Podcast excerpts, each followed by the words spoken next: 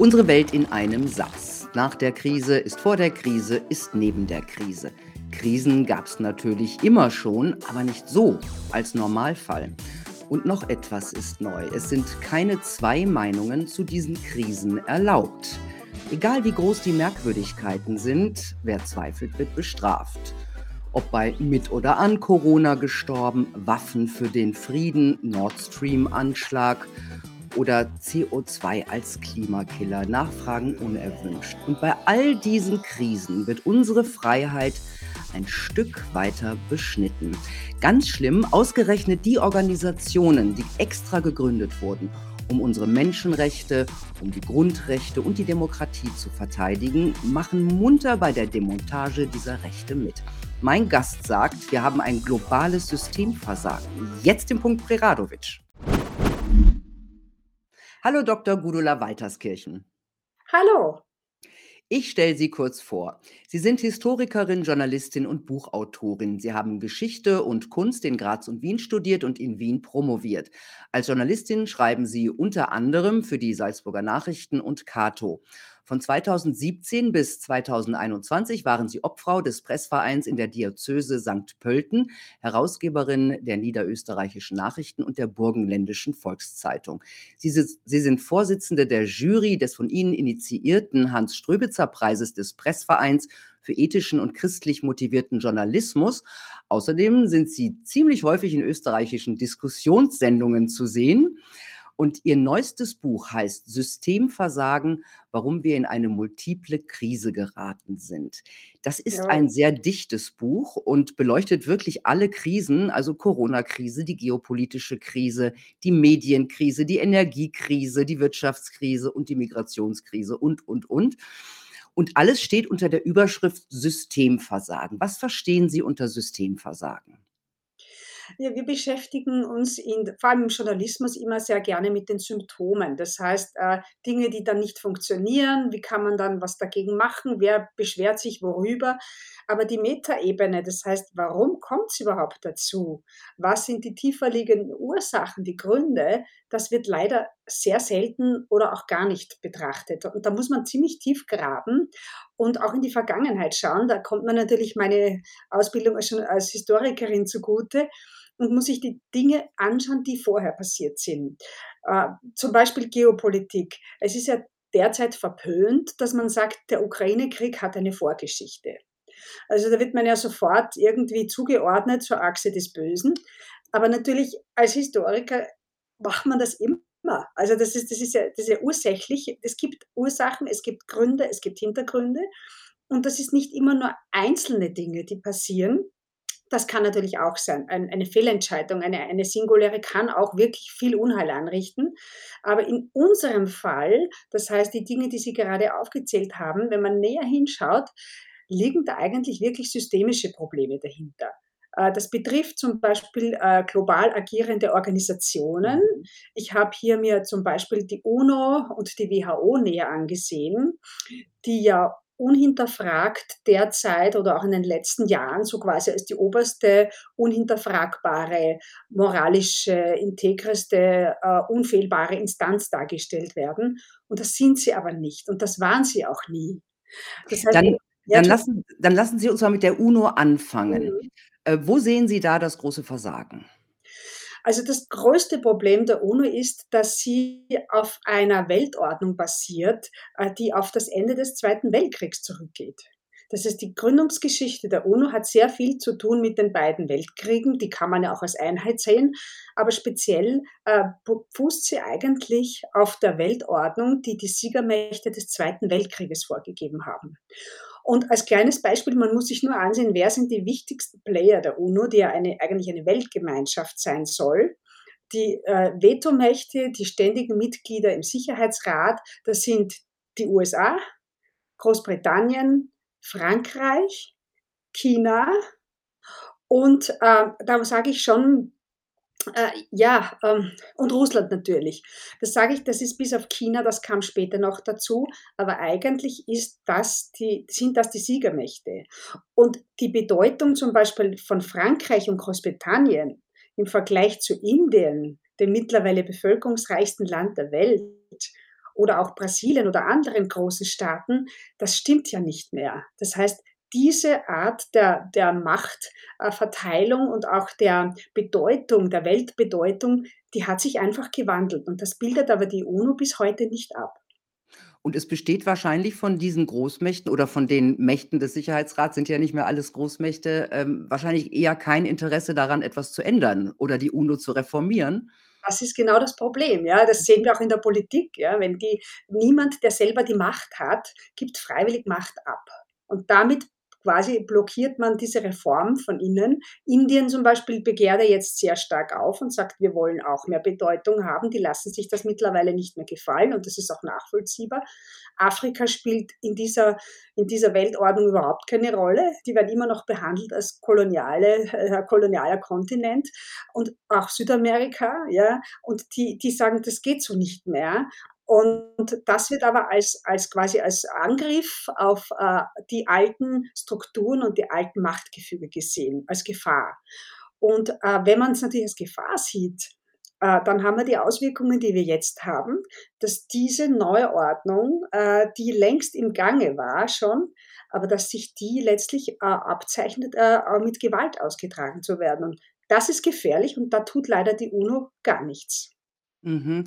Ja, es gibt ja auch Forderungen aus dem Westen, Russland aus der UNO auszuschließen. Und da frage ich mich, ob das nicht das äh, Ende der UNO als Völkerversammlung wäre. Das ist ja im Grunde das komplett Kontraproduktive. Ja. Also ich habe ein sehr interessantes Interview geführt mit einer äh, ehemaligen Mitarbeiterin der UNO, die das sehr klar auch gesagt hat. Also sollte die UNO überhaupt nur daran denken, beziehungsweise wirklich Schritte unternehmen, Russland auszuschließen, dann wäre das das Ende der UNO.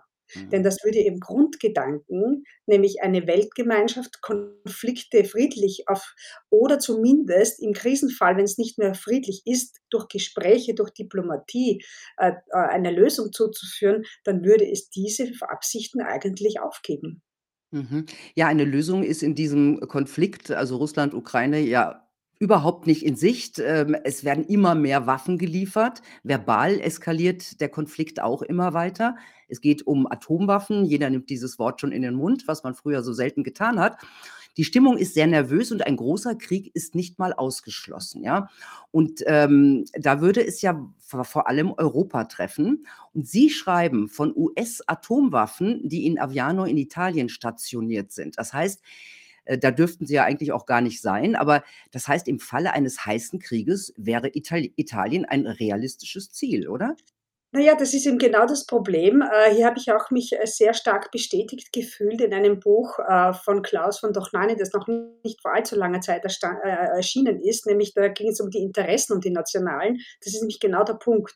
Wir reden jetzt sehr viel von Moral und von Gut und Böse.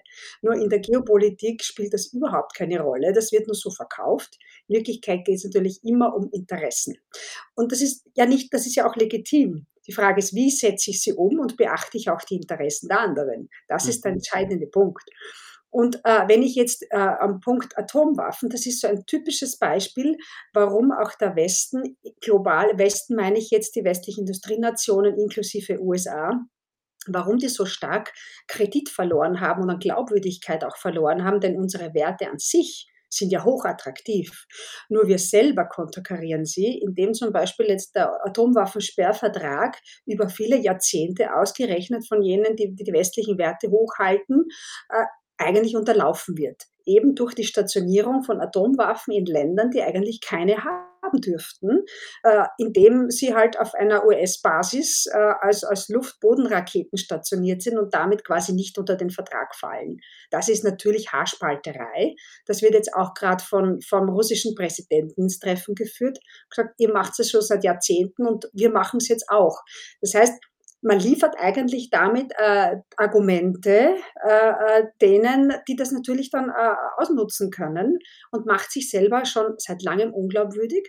Und was noch dazu kommt, es wurde immer argumentiert, diese Atomwaffen wären stationiert. Die genaue Anzahl weiß keiner. Ja, also in Deutschland oder Italien, niemand weiß genau, wo, wie viele genau äh, stationiert sind.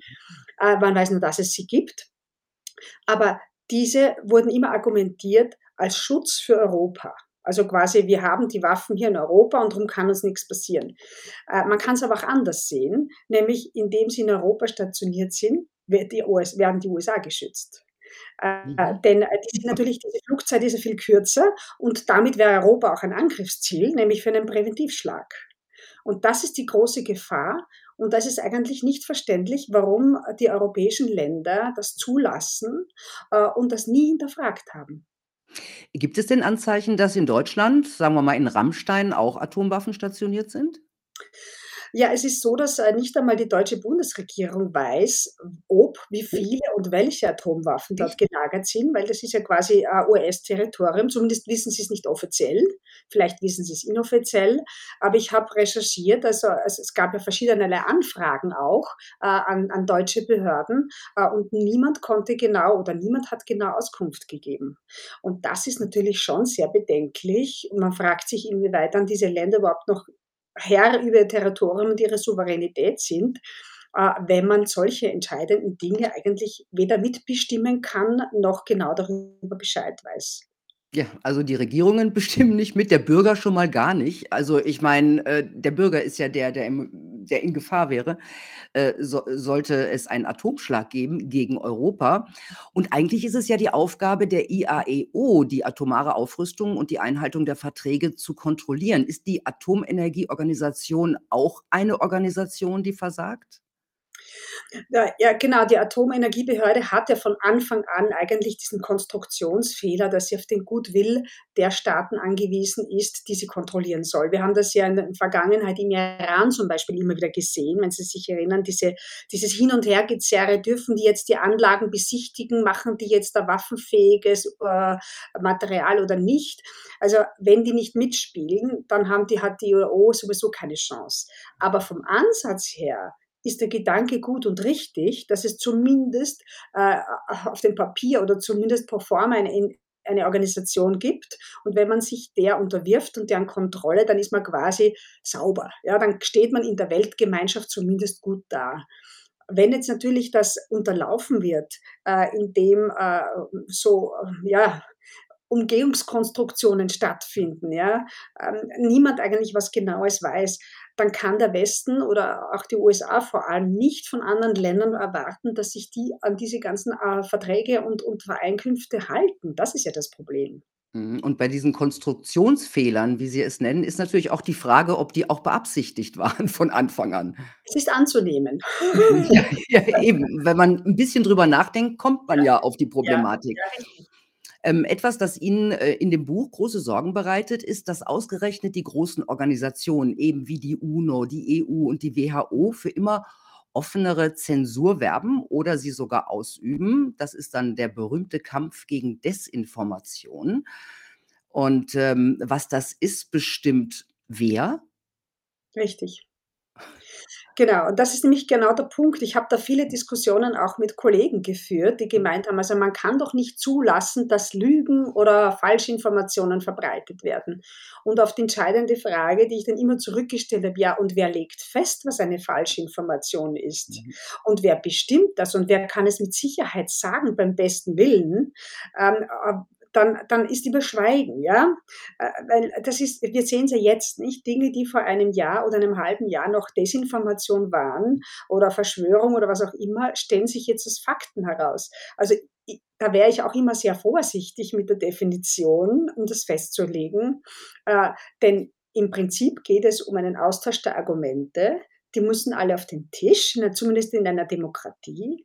Und der Bürger als eigentlicher Souverän entscheidet dann für sich, wem er mehr Glauben schenkt. Und das ist halt meistens der, der die besseren Argumente hat und die redlicheren Absichten. Und Mhm. da muss man immer wirklich einen Schritt zurückgehen und sich auch immer wieder überlegen, wer hat welche Interessen. Also, das ist und das findet aber leider oft nicht nicht oder nicht mehr statt und das ist ein Problem. Ja, man hat den Eindruck, es soll nicht stattfinden. In der Corona-Krise, Sie haben's ja grad angesprochen, da wurden ja wurde ja von Regierungen und Tech-Konzernen beschlossen, nur was die WHO rausgibt, sind Fakten, alles andere ist Desinformation. Und da wurde fleißig gelöscht und gesperrt, ähm, auch und vor allem Informationen, die heute ja belegt sind. Zum Beispiel, die sogenannte Impfung hat keinen Fremdschutz oder führt sogar zu Schäden und Todesfällen. Ja, das ist alles belegt. In Ihrem Buch berichten Sie, dass der italienische Epidemiologe und WHO-Mitarbeiter Francesco Sambon der WHO vorwirft, selbst Berichte und Zahlen gefälscht zu haben. Worum Mhm. geht's da? Ist ganz spannend. Ja, also das ist wirklich das ist wie ein Krimi eigentlich. Also, äh, die die die die italienische Entwicklung ganz zu Beginn der Pandemie war ja essenziell für alles, was danach kam. Das heißt, das ist nicht ein Nebenschauplatz, sondern es ist eigentlich einer der zentralen Schauplätze des Geschehens, äh, vor allem im Jahr 2020, zu Beginn des Jahres 2020 und auch später. Und, äh, ich bin da eigentlich persönlich ganz zufällig drauf gestoßen, äh, dass ich mir gedacht habe, dort läuft irgendwas nicht sch schief, da da stimmt irgendwas nicht durch persönliche Beziehungen in den in der Region Lombardei. Da haben die Berichte, die ich von meinen Kontaktpersonen dort bekommen habe oder die auch in den regionalen Medien, äh, gestanden haben, nicht zusammengepasst mit dem, was offiziell verkündet wurde und was auch von der WHO kam. Und ich bin dann eigentlich erst ein ein halbes, dreiviertel Jahr später auf Francesco Zambon gestoßen, der das dann auch belegt hat und dann war mir einiges klar. Also, er ist ein oder war ein langjähriger Mitarbeiter der WHO und zuständig für Italien. Also, die WHO hat in jedem Land einen so Feldkoordinator nennt man das. Also, einer, der dort vor Ort schaut, was passiert hier und berichtet das dann an die an die WHO. Ein eigentlich sehr sinnvolles System. Ähm, und er hat, äh, ähm, Anfang eben der Pandemie einen Bericht im Auftrag der WHO erstellt, beziehungsweise das gehört sowieso zu seinen Aufgaben, äh, über die, äh, Geschehnisse, über, äh, die die Fehler, die auch dort passiert sind und hat einen umfangreichen Bericht verfasst, dass es hier gravierende Fehlleistungen der Behörden gab und vor allem, äh, zurückzuführen auf das Gesundheitssystem und auf die Gesundheitspolitik in Italien. Dieser Bericht, äh, wurde in einer kurzen Zeit erstellt und ist Anfang Mai erschienen. Nach 20 Stunden wurde dieser Bericht offline genommen, also zurückgezogen von der WHO und weiterhin unter Verschluss gehalten.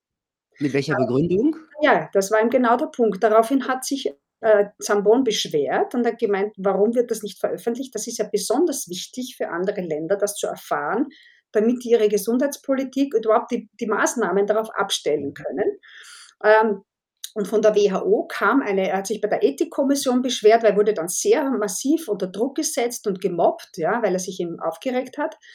Und dann kam die sehr eigenartige Begründung: „Na ja, es haben sich mittlerweile, äh, Parameter ergeben und Berechnungsmethoden geändert und drum ist dieser Bericht jetzt auf einmal nicht mehr notwendig.“ Also, völlig unglaubwürdig. Und, äh, Zambon hat dann, äh, äh, sich beschwert und gemeint, also, hauptverantwortlich für das Ganze ist die italienische Gesundheitspolitik und es hat sich dann herausgestellt, dass der Bericht auf Druck des stellvertretenden Generaldirektors der WHO, Ranieri Guerra, zurückgezogen wurde. Und genau dieser Herr Guerra war in der maßgeblichen Zeit italienisch ein hoher Beamter im italienischen Gesundheitsministerium und zuständig für die Pandemievorsorge. Und der hat eben nix gemacht in seiner Zeit, äh, und oder wenn, dann schwere Fehler und wollte offensichtlich einfach sein Gesicht nicht verlieren, dass also die Weltöffentlichkeit da nicht aufmerksam gemacht wird und sein eigenes Versagen bloßgestellt wird. Und das ist schon sehr bemerkenswert. Also, wir denken immer an große Verschwörungen, aber oft sind es so individuelle Dinge, so einfach menschliche Dinge, die dann katastrophale Auswirkungen haben. Und das ganz Schlimme ist, dass alle anderen mitgespielt haben, denn es musste der WHO-Generaldirektor davon informiert worden sein. Der musste das ja wissen. Das heißt, Ghebreyesus war hier mit verwickelt, hat zugestimmt, dass dieser Bericht zurückgezogen wurde und hat dahingehend die Weltöffentlichkeit falsch informiert. Und Mhm. Wurde dann auch vor einem italienischen Gericht verurteilt. Da gab's dann Prozesse, die waren da sehr restriktiv und mittlerweile ist es auch gerichtlich geklärt. Die Beweise wurden gewürdigt und, äh, Zambon, den man sehr unter Druck gesetzt hat, auch juristisch und von der WHO, wurde in allen Punkten Recht gegeben und Guerra hat dann die WHO verlassen. Aber Zambon ist auch nicht mehr da, oder? Zambon wurde dermaßen gemobbt, dass er von sich aus gekündigt hatte.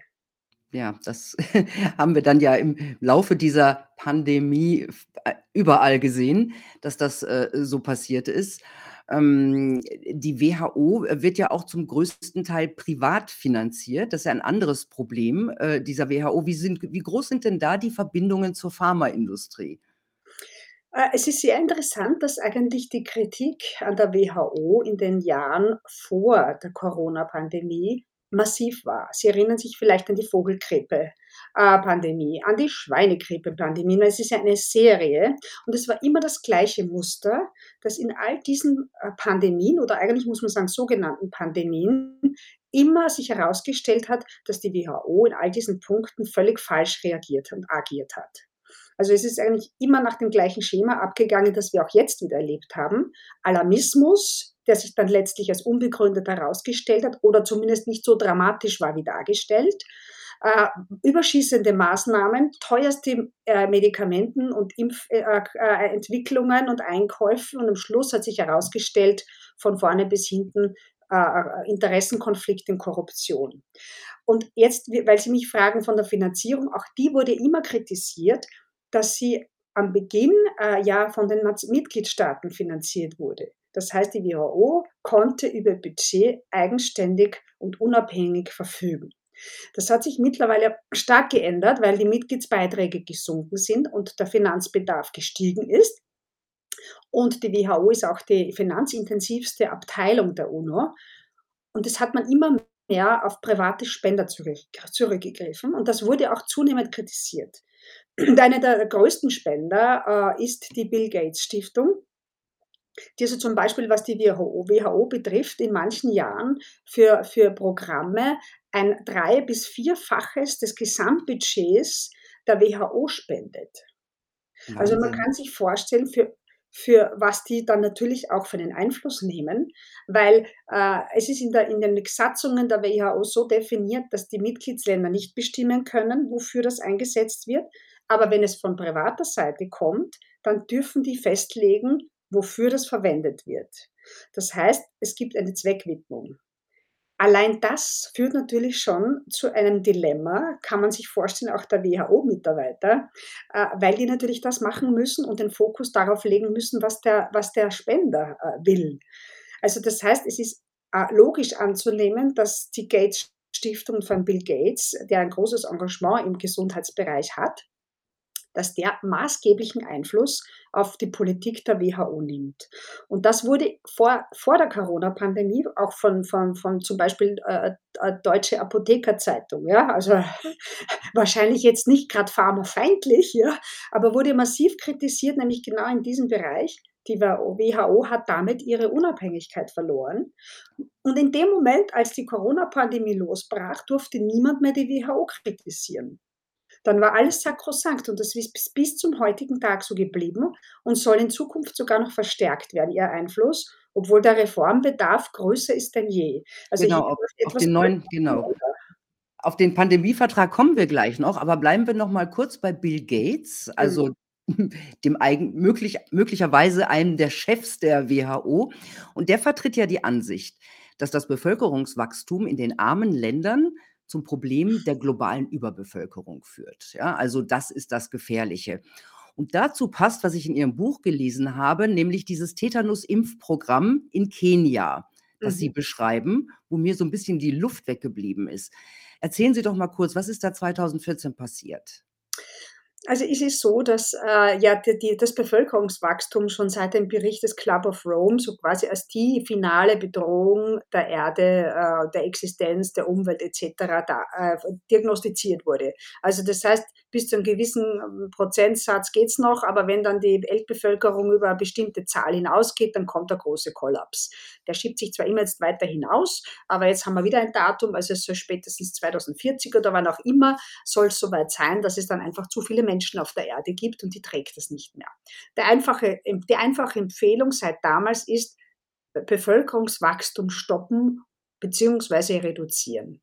Wie mache ich das? Das das ist nicht so einfach. Man hat verschiedene Vorstöße gemacht äh, und eins davon war eben sehr stark ähm, äh, in die Verhütung, äh, vor allem in den armen Ländern zu gehen. Denn das war die zweite Gleichung. Äh, das Problem des Bevölkerungswachstums existiert hauptsächlich in ärmeren Ländern. Das heißt, je ärmer die Menschen, desto mehr Kinder und das erzeugt neue Armut. Das war so die einfache Formel. Das heißt, man hat sich sehr stark zum Beispiel auf Afrika konzentriert, äh, dort das Bevölkerungswachstum möglichst einzudämmen. Das wurde argumentiert, teilweise natürlich auch völlig zu Recht mit der Selbstbestimmung der Frau, weil das ist natürlich auch ein wichtiger Faktor mit Bildung, mehr Bildung für die Frauen, also alles sehr positive oder auch positiv klingende Programme. Und hier hat sich ganz stark auch wieder die Bill Gates Stiftung engagiert, äh, die äh, auch äh, sehr stark immer in den letzten 15 Jahren in den Impfprogrammen involviert war, eben zum Beispiel als präventive Gesundheitsmaßnahme. Ist ja alles nichts dagegen zu sagen, ist ja alles wunderbar. Nur war es dann ein Problem, als diese beiden Dinge begonnen wurden miteinander zu verknüpfen. Das heißt, Präventions-, Gesundheitsprogramme und Programme zur Bevölkerungsreduktion bzw. Verhütung. Und hier ist im Jahr 2014 in Kenia ein, ein, ein, ein veritabler Skandal äh, publik geworden. Die haben dort äh, breitflächig Tetanusimpfungen angeboten an und für sich ja auch wieder was sehr Positives. Äh, allerdings äh, für, hauptsächlich für Frauen im gebärfähigen Alter. Und das war etwas seltsam. Denn da würde man sagen, wenn ich Tetanus impfe, dann wahrscheinlich diejenigen Männer oder, oder, oder Jugendliche oder so, also quer durch die Bevölkerung. Warum gerade die Frauen? Und äh, hier hat ein, ein Arzt, äh, und zwar war der der Präsident der katholischen Ärztevereinigung in Kenia, hat Verdacht geschöpft und hat Proben dieses, dieses Tetanus-Impfstoffes an, an ein Speziallabor geschickt. Und die haben festgestellt, dass in diesen Proben äh, ein, ein Schwangerschaftshormon enthalten war, und zwar in einer relativ hohen Dosis. Und dieses Hormon ist an und für sich dazu da, dass also die Schwangerschaft äh, gut vor sich geht, dass das, äh, der Fötus mit Nährstoffen versorgt wird. Nur in Kombination mit dem Tetanus-Impfstoff wirkt dieses Hormon toxisch. Das heißt, es führt zum Absterben bzw. zur Sterilisation der Frauen. Und dann hat der Alarm geschlagen, weil die natürlich nichts davon wussten. Die waren ja nicht informiert und hat sich beschwert, hat dann auch die Bischofskonferenz alarmiert. Die haben sich dann, das ging bis zum Vatikan, die Beschwerden. Ja, also die Wellen schlugen hoch. Äh, und es wurde zuerst abgestritten, dass, diese, dass diese, dieses Hormon da enthalten ist. Und es haben aber dann unabhängige Labore bestätigt, dass es tatsächlich enthalten ist. Und das Spannende ist, was dann passiert ist, das kommt uns ja auch heute sehr bekannt vor.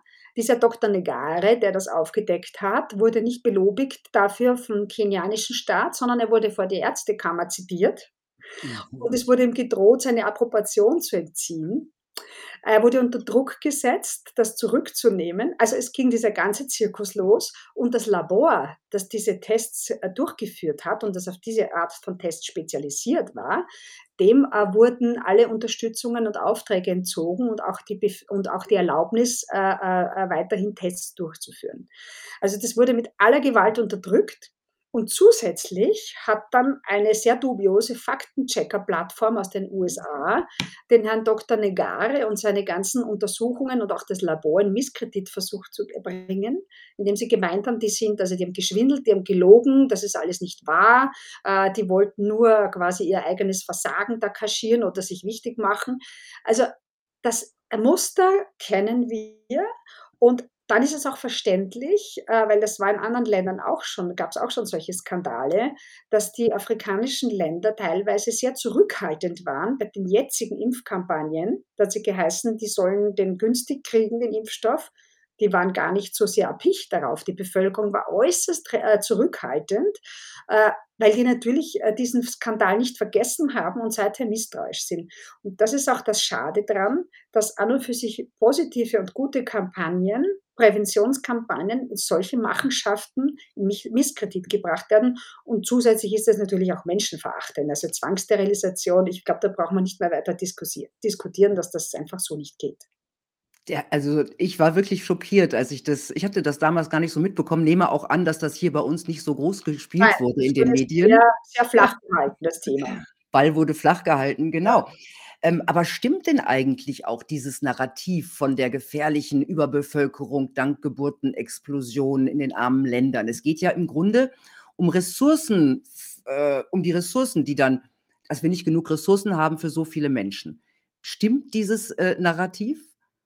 Ja, genau. Und das ist eben wieder so eine Sache, man hat nie wirklich die Dinge hinterfragt. Also diese Formel von wegen, je mehr Menschen, desto schneller sind die Ressourcen zu Ende. Darum müssen wir schauen, dass es weniger Geburten gibt. Das klingt ja sehr bestechend auf den ersten Blick.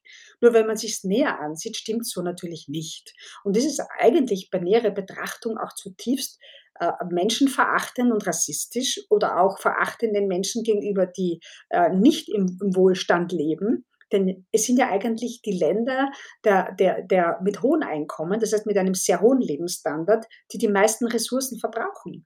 Also mhm. wenn zum Beispiel die USA ein Viertel der Rohstoffe und Energie der ganzen Welt verbraucht, dann sage ich, müssten die mal zuerst vor ihre eigenen Türe kehren. Ja? Das heißt, es geht nicht um die Zahl der Köpfe, sondern es geht um die, um, den, um die Art, wie man mit Ressourcen umgeht. Also es ist eigentlich zutiefst menschenverachtend, wenn man sagt, wir wollen auf nichts verzichten, wir Länder im, im, im industrialisierten Westen, äh, aber im Gegenzug sollt ihr in Afrika auf eure Kinder verzichten oder ihr dürft keine mehr bekommen. Also was ist das für ein Menschenbild? Ja, das ist ein kolonialistisches Menschenbild. Da hat sich nicht viel geändert, ja. Und dann auch noch, ähm, ohne mit den Leuten drüber zu reden, quasi in ihre Gesundheit einzugreifen das ist Hanebüchen. Da gibt es ja auch noch andere äh, Fälle, auch aus Indien und so. Äh, Bill Gates ist nicht in, ist im Westen beliebter als im globalen Süden, würde ich sagen. Ne? Wir haben das halt schon äh, erlebt, wie das auch äh, die Kehrseite ist, dieser, dieser äh, quasi aufgezwungen, also diese Menschenfreundlichkeit hat ein sehr, eine, eine sehr zweites, eine sehr grausame eigentlich und sehr menschenverachtende zweite Seite. Also es ist ein Unterschied, ob ich jemand wirklich helfen will, seine Gesundheit zu haben oder medizinische Versorgung überall zu gewährleisten oder ich sage, äh, ohne dich zu fragen, du darfst dich nicht mehr fortpflanzen. Also das sind zwei völlig verschiedene Dinge. Mhm. Und jetzt kommen wir zur WHO, äh, die jetzt noch viel, viel mächtiger werden soll, und zwar mit einem Pandemievertrag, mit einem neuen globalen Pandemievertrag. Und wenn die WHO künftig eine Pandemie ausruft, was sie jederzeit tun kann, mit jedem x-beliebigen Erreger, dann bestimmt allein sie das Vorgehen global und hebelt komplett die Souveränität der Nationalstaaten aus. Ähm, wie sieht denn dieser Plan genau aus? Sie wissen ja noch mehr. Mhm. Also man könnte annehmen, bei all diesen Skandalen, bei all diesem Versagen, das es in der Vergangenheit gerade nämlich in dem Härtetest der WHO, nämlich in den Pandemien gegeben hat, dass die WHO in ihrer Bedeutung zurückgestutzt würde von den Nationalstaaten. Es ist aber genau das Gegenteil der Fall, dass die Nationalstaaten offensichtlich drauf und dran sind und dieser Plan ist schon ziemlich weit fortgeschritten, der WHO noch mehr Befugnisse zu übergeben. Also ich habe den Eindruck, man will hier ja irgendwie die eigene Verantwortung abwälzen, ja, dass also wer anderer soll das machen, dann sind wir nicht schuld, ja. Also so eigentlich aber eine trotzdem komisch, aber trotzdem komisch. Gesundheitspolitik, ja. Aber, aber trotzdem komisch, dass Politiker quasi etwas unterschreiben, was ihre eigene Macht beschränkt. Also mein Eindruck ist, ich habe da einige Gespräche auch im Vorfeld gefü geführt, dass es den handelnden Politikern überhaupt noch wirklich nicht klar ist, was dieser Pandemievertrag eigentlich bedeutet. Also irgendwie die Argumentation, die man bisher hört, es wird ja von Beamten verhandelt, dieser Vertrag, äh, nicht von den Politikern, äh, dass die der Meinung sind, na ja, wir brauchen eine bessere Koordination und ein besseres Management. Und das kann nur global funktionieren, weil ihr habt ja gesehen, wie das in China war und so weiter. Also das ist die Argumentation. Aber das, was dahinter steht, nämlich, dass das eigentlich ein massiver Eingriff A, in die Souveränität der Nationalstaaten ist, wenn ich das Heft des Handelns in einer Krise einer, einer Bürokratie übergebe, die keiner kontrolliert und die auch keiner gewählt hat, also politische Entscheidungen Bürokraten übergebe. Das geht einmal schon gar nicht eigentlich in demokratischen Systemen. Und doch dazu mit willkürlichen, schwammigen Definitionen, weitreichendste Vollmachten bis hin zu Lockdowns, Reisebeschränkungen, äh, äh, Grundrechtseingriffen, das ist dann alles möglich. Und die Nationalstaaten, die dem zugestimmt haben, beziehungsweise die nicht dagegen stimmen, die müssen sich diesem Regime unterwerfen. Das heißt, da kann dann der Gesundheitsminister oder der Bundeskanzler oder wer auch immer nicht mehr sagen, nein, da machen wir nicht mit, wir wollen das anders machen, sondern die müssen sich dem unterwerfen, sonst haben sie mit massiven Restriktionen zu rechnen. Und auch die Bürger müssen sich dem unterwerfen. Und das, würde ich sagen, schießt weit über das Ziel hinaus, zu sagen, ich koordiniere besser. dagegen ist ja gar nichts zu sagen, dass man besser Mhm. koordiniert. Aber das ist ja nicht das Problem, denn die WHO hat ja selbst schlecht koordiniert. Das heißt, dass sie jetzt noch mehr Macht bekommt, das löst ja das Problem nicht, sondern das verschärft das Problem. Ja, Also und vor allem, da steht ja auch drin also, der ist ein Passus soll ja gestrichen werden aus diesem Vertrag, und zwar der Passus, dass man Rücksicht auf Grundrechte, Freiheitsrechte und die Würde des Menschen nimmt. Richtig. Und das ist nämlich auch der Hauptkritikpunkt derer, die das durchschaut haben, was hier abläuft. Und es ist eigentlich überhaupt nicht nachvollziehbar, warum eine ausgerechnete UNO-Teilorganisation, wo die UNO unter anderem als Hauptziel in ihrer Gründungsakte hat, eben genau auf die Würde der Menschen zu achten, die Menschenrechte durchzusetzen überall, dass genau so eine Teilorganisation diese Grundrechte mehr oder weniger abschaffen will oder in so einem Krisenfall, wo ja dafür ja genau Grundrechte da sind für den Krisenfall, ja, dass man die dass man die, äh, abschaffen will und aushebeln möchte. Also, warum es notwendig ist, die Würde des Menschen in einer Pandemie zu missachten, das kann ich nicht nachvollziehen. Das ist nicht argumentierbar, sondern das ist totalitär. Ja, aber es ist verständlich, wenn man weiß, dass die WHO dann ja auch beschließen kann, welche Medikamente die Staaten ihren Bürgern geben müssen und die müssen die dann auch womöglich nehmen, ja? Also, Nachtigall, ich höre dir trapsen. Äh, Sie nennen diesen neuen Vertrag eine globale totalitäre Parallelstruktur zu den Nationalstaaten. Mhm. Aber von wem genau wird das eigentlich vorangetrieben? Ja, das ist eine interessante Frage. D ich ich habe es noch nicht genau ergründet, nur wenn man sich jetzt einmal überlegt, äh, was ich vorhin auch gesagt habe und angedeutet habe, wer die WHO finanziert, welche Interessen da damit verbunden sind. Das bedeutet eigentlich, dass hier diejenigen, die große Geschäfte machen, nämlich Pharmakonzerne oder Menschen, die an Pharma äh, äh, oder Industrie gut verdienen, äh, die aber gleichzeitig dann auch eine globale Gesundheitsorganisation in der Hand haben, die dann auch solche Maßnahmen umsetzen können. Ich meine, das ist irgendwie so evident, dass das eine ein Mega-Interessenkonflikt ist. Das bedeutet ja auch, dass ich zum Beispiel dann Medikamente, äh, zwangsweise verordnen kann, die nicht ausreichend getestet sind. Es gibt Ja, ja das hatten wir ja schon. mehr, nicht? Weil das ist ein Notstand und das haben wir ja schon erlebt, dass ja dann faktisch alles, was sonst an Reglements greift, ist ja dann außer Kraft gesetzt. Und das würde dann alles greifen und es würde kann sich dann niemand mehr zurückziehen, auf zu sagen: „Ich habe das Recht auf meine körperliche Unversehrtheit, weil das hat mit der Würde des Menschen zu tun. Ich habe eine persönliche Freiheit.“ Das ist ja dann alles gilt nicht mehr, sondern das ist alles einem höheren Ziel unterzuordnen. Und das kann einer allein quasi totalitär mit relativ willkürlichen Argumenten durchsetzen. Ja, verrückt, aber die EU findet's auch gut, oder? Die unterstützt diesen, äh, Pandemieplan auch. Ja, das ist ja sehr interessant und wirklich ist ja an für sich kein Widerspruch, wenn man sich ansieht, wie vor allem die EU-Kommission in der Pandemie agiert hat.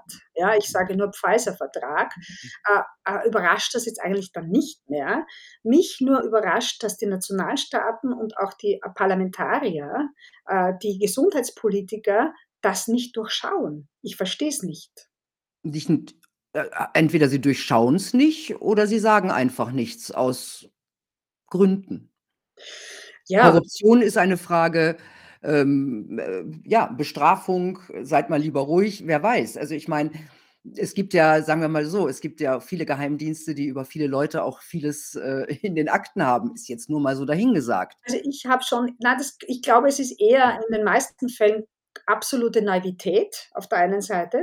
Immer noch denn die Annahme, die da oben oder die meinen das schon gut mit uns, ja? Also, die wirklich nicht durchschauen, was hier läuft, eine und sehr viel Nichtinformiertheit. Also, das merke ich schon, denn, äh, man überschätzt ja den Bildungsgrad der Politiker massiv. Meistens beziehen sie ihr Wissen aus aus aus aus Zeitungen oder Fernsehen. Ich meine, ich erinnere nur ich weiß nicht, ob Sie das in Deutschland mitbekommen haben, äh, die jetzigen Fehler in dem Pandemie-Management zu Anfang werden darauf, äh, sich hinausgeredet, dass unser Vizekanzler sagt: „Na ja, äh, wir haben ja die Bilder aus Bergamo gesehen.“ Ja. Also, wenn das der Wissensstand von, äh, Regierungsmitgliedern ist, was sie zufällig in den Abendnachrichten sehen, dann mache ich mir echt Sorgen. Die Frage ist, ist es der Bildungsstand oder ist es nur 'ne Ausrede? Ich ich bin bei immer noch nicht Vielleicht ganz beides, vielleicht vielleicht beides. ist es beides, ja. Ähm, die Frage ist natürlich, was steckt hinter diesen Plänen? Es gibt ja auch die These, die Reichen und Mächtigen wollten einem Zusammenbruch des Finanzsystems vorbeugen, bei dem sie an Macht verl verlieren würden. Was ist denn Ihre Theorie, was dahinter steckt? Also, bei meinen Recherchen und generell äh, im Laufe des Lebens sammelt man so seine Erfahrungen, verliert man gewisse Illusionen und meistens muss man der Spur des Geldes folgen. Money, Es geht um Interessen, es geht um Macht und es geht um Geld. Das ist leider oft die bittere Wahrheit. Es geht selten geht es um Idealismus und das um das wahre Gute und Schöne, ja? Das wäre so herrlich, wenn das so wäre. Ist es nicht und auch in dem Fall ist es natürlich so, dass die Finanzpolitik und vor allem der Börsekrach 2008 dass das immer noch seine Nachbeben hat. Wir sehen's ja jetzt gerade mit den Turbulenzen auf den Finanzmärkten, auf den massiven Goldkäufen und vor allem ganz wesentlich die Schwächung des Dollar. Äh, Mhm.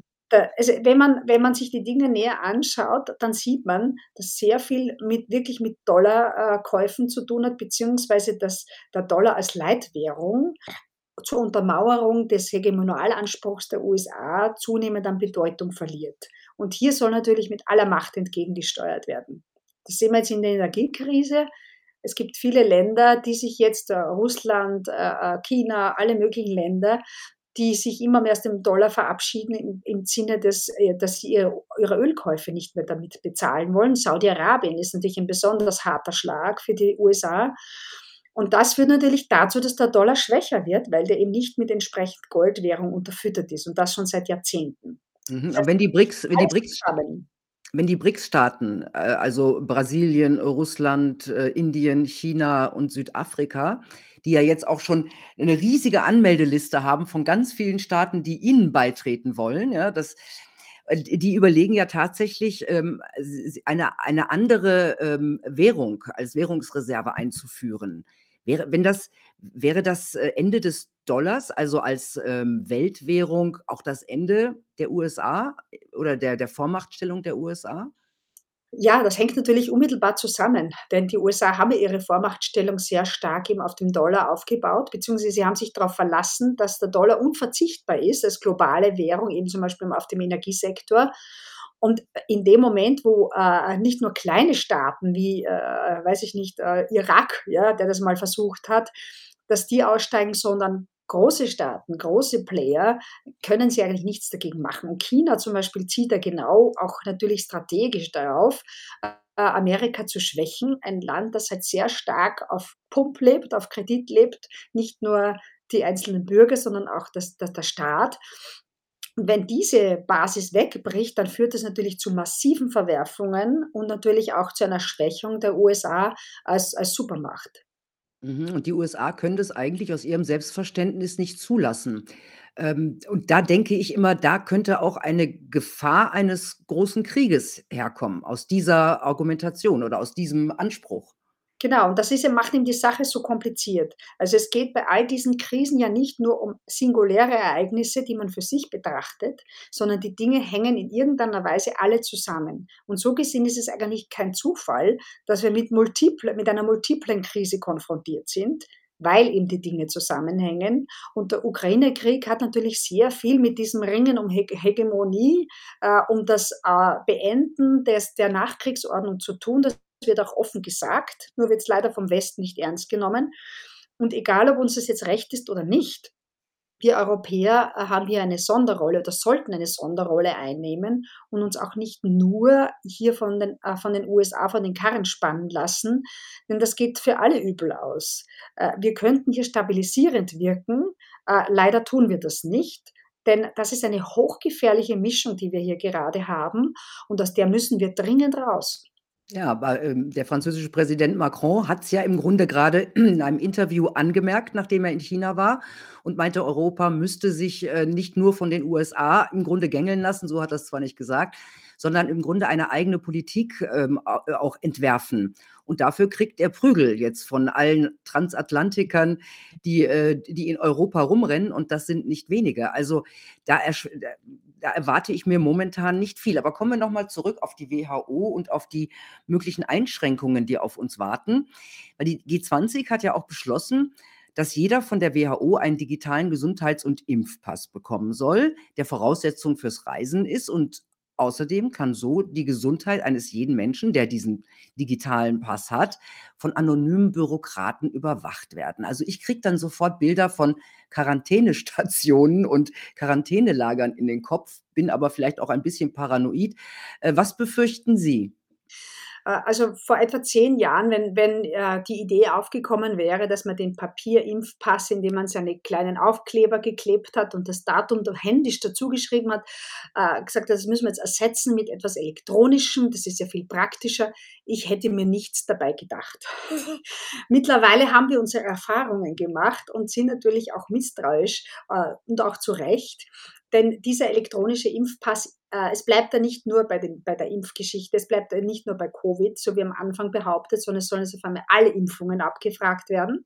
Und der soll auch noch verknüpft werden mit Meldedaten, äh, mit dem Reisepass, mit äh, Führerscheindaten, sogar mit Finanzamtsdaten ist schon im Gespräch. Das heißt, es spielt in diese, in diese EU-ID eigentlich hinein. Nicht? In Europa will man das ja auch verknüpfen mit dieser EU-ID, wo alle Daten zusammengeführt werden. Und das sind natürlich äh, ein, ein, ein Vehikel, es ist wie ein trojanisches Pferd, ist mein Eindruck, wo man das, was man schon längst umsetzen wollte, nämlich den Datenschutz auszuhebeln und alle Daten äh, einsehbar zu machen, äh, dass das jetzt so damit umgesetzt wird. Und das schießt über ein Ziel, dass man also ein, ein, ein, eine Gesundheitsvorsorge trifft natürlich weit hinaus und kann natürlich auf Knopfdruck dazu führen, dass man Menschen in Grundrechten von heute auf morgen massiv einschränken kann. Ja, und, ähm, es steht ja auch in diesem auf dies auf dieser WHO-Seite, dass auch irgendwelche anderen in diese Pässe reinschreiben können, Beurteilungen über uns über uns, unseren Gesundheitszustand. Die Frage ist, ob wir überhaupt wissen und sehen können, was, äh, was äh, auf dieser digitalen ID überhaupt draufsteht. Aber jeder anonyme Beamte irgendwo kann es tun. Das ist doch im Grunde die totale Kontrolle der Menschen. Ähm, wie groß ist denn die Gefahr, dass das tatsächlich eintritt, dass das tatsächlich so kommt? Was glauben Sie? Ja, es ist ja schon auf dem Weg. Nicht? Das sind ja auch Dinge, die bei diesem Pandemievertrag eine Rolle spielen. Das gehört ja auch dazu. Das ist ja auch ein Element, sonst ist ja das ja gar nicht umsetzbar, äh, diese, diese Pläne. Das heißt, dieser grüne Pass ist ein essentieller Bestandteil. In dem Moment, wo dann alle Länder zustimmen oder zumindest nicht äh, dagegen sind oder austreten, wie manche Länder schon angekündigt haben, wird das in Kraft treten. Und es ist zum Beispiel in Österreich sind diese Dinge mit, mit dem Daten, äh, Aushebelung des Datenschutzes schon sehr weit gediehen. Also wenn Sie zum Beispiel bei, bei uns eine, eine Bürgersignatur haben, das ist eine Handy, digitale äh, äh, Handysignatur, und Sie beantragen einen neuen Reisepass, dann müssten Sie jetzt einer sogenannten Austria-ID zustimmen die nichts anderes ist als die Zusammenführung dieser Daten beziehungsweise äh, der, der Schritt zum gläsernen Bürger. Und das wissen die Menschen nicht. Das wissen oft nicht einmal die Beamten, die diese, die diese ID äh, aufnehmen beziehungsweise die Daten dann aufnehmen. Also das ist bereits in vollem Gange, das vorzubereiten. Die Frage ist, wer macht nicht mit? Äh, wie, wie mächtig ist die Gegenfraktion, die zum Beispiel auch beim Pandemievertrag nicht mitmachen will? Welche Länder sind das?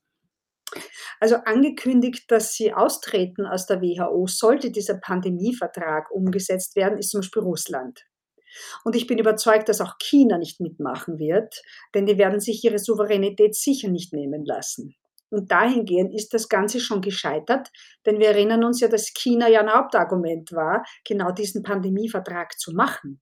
Also das, eigentlich ist es kontraproduktiv, weil die WHO jetzt dann weniger Einfluss hat und, wenig, und weniger Möglichkeiten hat zu koordinieren, im Ernstfall, was ja angeblich ihre Absicht ist, wenn dann essentielle Länder aussteigen. Also dahingehend ist das Projekt an und sich zum Scheitern verurteilt und ich würde auch jedem Land empfehlen, wenn die das wirklich so umsetzen wollen, sofort aus der WHO auszutreten und beziehungsweise diesem Vertrag nicht zuzustimmen, weil der an sich entweder ist er nicht durchdacht, dann ist es hochgefährlich und bedenklich oder man hat jetzt über, über Monate und Jahre an so etwas gefeilt und es steckt eine Absicht dahinter, dann ist es ohnehin wichtig, dass man hier nicht mitmacht. Ja, ich könnte mir durchaus vorstellen, dass die ein oder andere Absicht dahinter steckt. Kommen wir zum Ende noch mal an den Anfang, zum Systemversagen. was wie können wir aus diesem Systemversagen rauskommen? Gibt es da tatsächlich noch Möglichkeiten? Also, ich denke mal, die wichtigste äh, äh, die wichtigste Voraussetzung ist der informierte Bürger. Wir haben das ja gesehen in den letzten Jahren auch. Wir können als Bürger nicht mehr und auch als Staaten nicht mehr darauf vertrauen, dass es die anderen ohnehin gut meinen. Also diese Naivität ist gefährlich. Es kann sein, dass sie es gut meinen, aber es ist wichtig, wirklich äh, kritisch zu hinterfragen, äh, nichts einfach ungeprüft hinzunehmen. Leider haben uns hier große Teile der Medien in den letzten Jahren ziemlich im Stich gelassen, weil das wäre eigentlich die Aufgabe von uns Journalisten, äh, diese, diese kritischen Fragen zu stellen. Und man hatte gesehen, wohin das führt, wenn die nicht gestellt werden. Also diese, dieses ständige Hinterfragen der Mächtigen ist eine essentielle Aufgabe der Medien in einer Demokratie. Und man sieht, was passiert, äh, wenn, diese, wenn dieser Pfeiler wegbricht. Ja, oder, oder ersetzt wird ersetzt wird durch uns äh, digitale Medien, alternative Medien und uns muss man dann sperren, löschen, zerstören und sonst was, ne? Genau, das ist eben genau. Ich denke mal, wenn es in einer Demokratie üblich wird, Zensur auszuüben, dann ist die Demokratie dabei, keine Demokratie mehr zu sein. Ja, also das, das ist eigentlich ein untrügliches Zeichen, dass äh, eine Demokratie äh, Gefahr läuft, äh, zu einem totalitären oder einem diktatorischen System zu werden. Ja? Also da sollten einmal alle Alarmglocken schrillen, äh, äh, wenn, und das ist ja auch ein Teil des Pandemievertrags, nicht? Hier Zensur aktiv Zensur auszuüben. Die bestimmen dann, was, worüber informiert werden darf und worüber nicht. Also das geht einmal gar nicht. Also die Bürger müssen sich selbst auf ihre Hinterbeine stellen. Das ist das eine. Das Zweite ist, dass auch natürlich klarerweise äh, Ausfluss findet dann in Wahlen. Es werden in der Zukunft sicher weiterhin diejenigen Kräfte gestärkt werden, die äh, auf Bürgerrechte achten. Egal, ob die jetzt links oder rechts oder Mitte sind, das hat eigentlich mit dieser Farbenlehre nichts mehr zu tun. Äh, und da ist natürlich auch wieder der Bürger gefragt. Und es müssen Sie haben es vorhin angesprochen, irgendwelche Beamte bestimmen das. Das, ist, das geht nicht. In einer Demokratie dürfen politische Entscheidungen nur von politisch gewählten und legitimierten Mandataren gefällt werden oder Regierungen. Und das ist leider auch ein Problem der EU, wenn man sich die Kommission ansieht. Die Kommissionspräsidentin ist eigentlich demokratisch nicht legitimiert. Sie war nicht die Spitzenkandidatin bei den Europawahlen. Sie wurde in einem Hinterzimmer-Deal auf ihren Sessel gesetzt und richtet seither Unheil an. Also das ist eine Katastrophe und zerstört auch langfristig oder auch schon mittelfristig den europäischen Gedanken. Das heißt, diese Dinge müssen wieder dorthin zurück, wo sie hingehören. Beschneiden der, der Macht von Bürokraten ist ganz, ganz wichtig. Äh, und natürlich auch müssen wir alle lernen, dass die Welt nicht nur einfach aus Gut und Böse besteht, sondern dass jeder Interessen hat, dass die teilweise auch legitim sind und dass es nicht möglich ist, dass einzelne mächtige große Player brutalst und rücksichtslos nur ihre Interessen durchsetzen. Das hat immer zu Unheil geführt in der Geschichte. Es braucht den Ausgleich der Interessen und dahingehend bräuchte ja auch so Organisationen wie die UNO. Die wären ja jetzt ganz, ganz wichtig, die uns völlig im Stich lässt, die nichts tut, äh, sondern sogar noch äh, äh das Problem befeuert, indem sie zum Beispiel über Ausschluss von, von Russland nachdenkt. Das heißt, ein Ausgleich der Interessen und da braucht es das Gespräch. Das sehen Sie im Kleinen, in jeder in seinem Umfeld. Wenn ich mit dem anderen nicht mehr spreche, dann kann ich niemals Interessen ausverhandeln. Und dasselbe ist unter Staaten und Nationen und auch Kontinenten. Hier muss man mehr auf Augenhöhe agieren. Und das betrifft auch die, die Länder des globalen Südens, die wir endlich als gleichberechtigte Partner in, diesen Welt, in dieser Weltgemeinschaft akzeptieren müssen. Denn sonst wird es nicht gehen. Mhm. Ja, wenn man sagt, äh, der Autoverkäufer will nur das Beste für dich als Käufer, dann wissen wir alle, dass das Blödsinn ist. Aber ich finde es fast schon inzwischen vergleichbar. Vielen Dank, Dr. Walterskirchen. Gerne. Auch für Ihr Buch, das ich wirklich jedem empfehlen kann, der sich einen fundierten Überblick über diese Krisen und ihre Ursachen machen will und über dieses globale Systemversagen. Also ich muss sagen, tolles Buch. Ich äh, habe es sehr gern gelesen. Vielen Dank, ich wünsche Ihnen eine gute Zeit. Gerne, danke auch. Auf Wiedersehen. Wiedersehen. Tja, Leute, wenn alles so kommt, wie es die Freunde des Totalitären planen, dann war es das mit unserem freien Willen und unserer Menschenwürde. Das haben wir ja eben alles gehört. Mit der Demokratie war es das auch, aber eins sollten wir nicht vergessen. Wir Menschen sind ganz, ganz viele. Die Täter sind eigentlich ganz wenige. Sie haben nur eine Chance, wenn wir sie lassen. Und das Spiel ist noch nicht entschieden. Ich glaube, wir sind noch nicht mal in der zweiten Halbzeit. Ich wünsche euch auch eine gute Zeit. Bis bald.